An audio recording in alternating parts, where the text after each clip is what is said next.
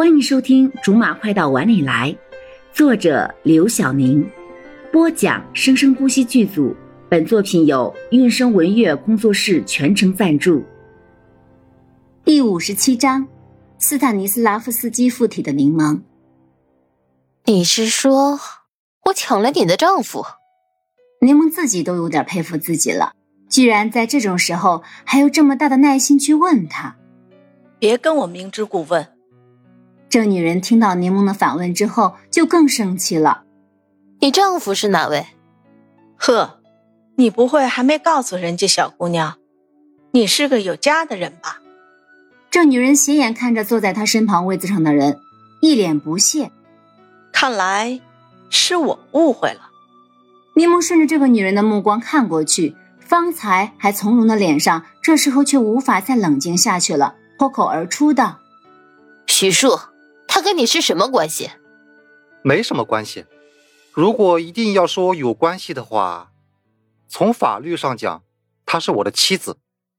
徐庶这才站起来，脸上是柠檬从没见过的冷漠。这关系大了。柠檬的眉抖了一下，恨不得快点消失在这里。他现在的身份是所谓的淫妇吗？不管是不是，还是赶紧解释的一下好。于是整理了一下头发，对徐庶的妻子说：“你好，我是徐组长的下属，我们两个只是工作上的关系，不是你想的那样。我怎么没见过他带别的下属来这种餐厅吃过晚饭呢？”一向能言善道的柠檬这次也说不出话来了。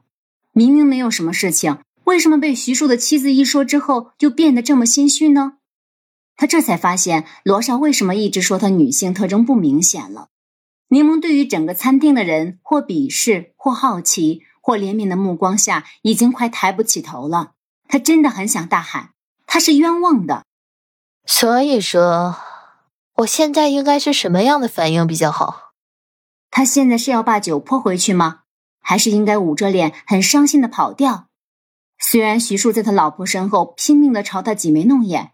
可是凭他们两个的默契，他根本看不出来他是什么意思啊！你抢别人的老公，还想要什么反应？难道还想歌颂一下吗？徐庶的老婆听到柠檬这话之后，已经要被气炸了。柠檬悄悄地瞟了一眼徐庶，只见他脸上很明显的写着“拜托”两个字，并且不着痕迹的点了一下头，动作轻的好像怕把脖子折断一样。他暗暗的吞了一口口水。仰头望了望头顶的吊灯，忽然猛地一下跌坐在了地上，耷拉着脑袋，半天也没有把头抬起来。柠檬这一跌倒是吓坏了徐庶的老婆，连忙往后退了好几步，惊吓的看着柠檬。倒是徐庶脸上渐渐的浮出了笑意：“你你你你这是干什么？我可没碰你。”他把两只手举得高高的，以示清白，然后又退后了几步。柠檬抬起了头，央求着看着他说：“你就不能成全我们吗？你开什么玩笑？我是认真的。谁管你们是不是认真的？我们是真爱。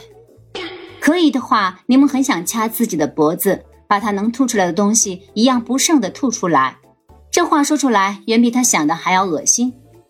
我呸！我们很开心，很幸福。呸！”我不介意他曾经结过婚。徐庶还保持着一贯优雅的神态，从椅子上起来，走到柠檬身边的时候，看都没看一眼那个女人，蹲下去扶起柠檬说：“咱们走吧。”徐庶，你当着我的面还敢跟他拉拉扯扯的？这女人一见徐庶对柠檬温柔的样子，又火了起来。徐庶扶着柠檬往外走，柠檬脸上都不敢稍微抬一点。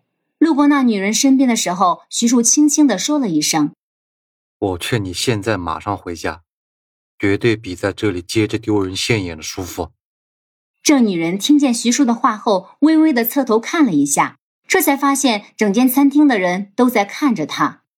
出了餐厅后，徐庶跟柠檬像是约好的一样，同时大步的跑了起来，一口气跑出了几条街，这才敢停下来，累得连腰都直不起来。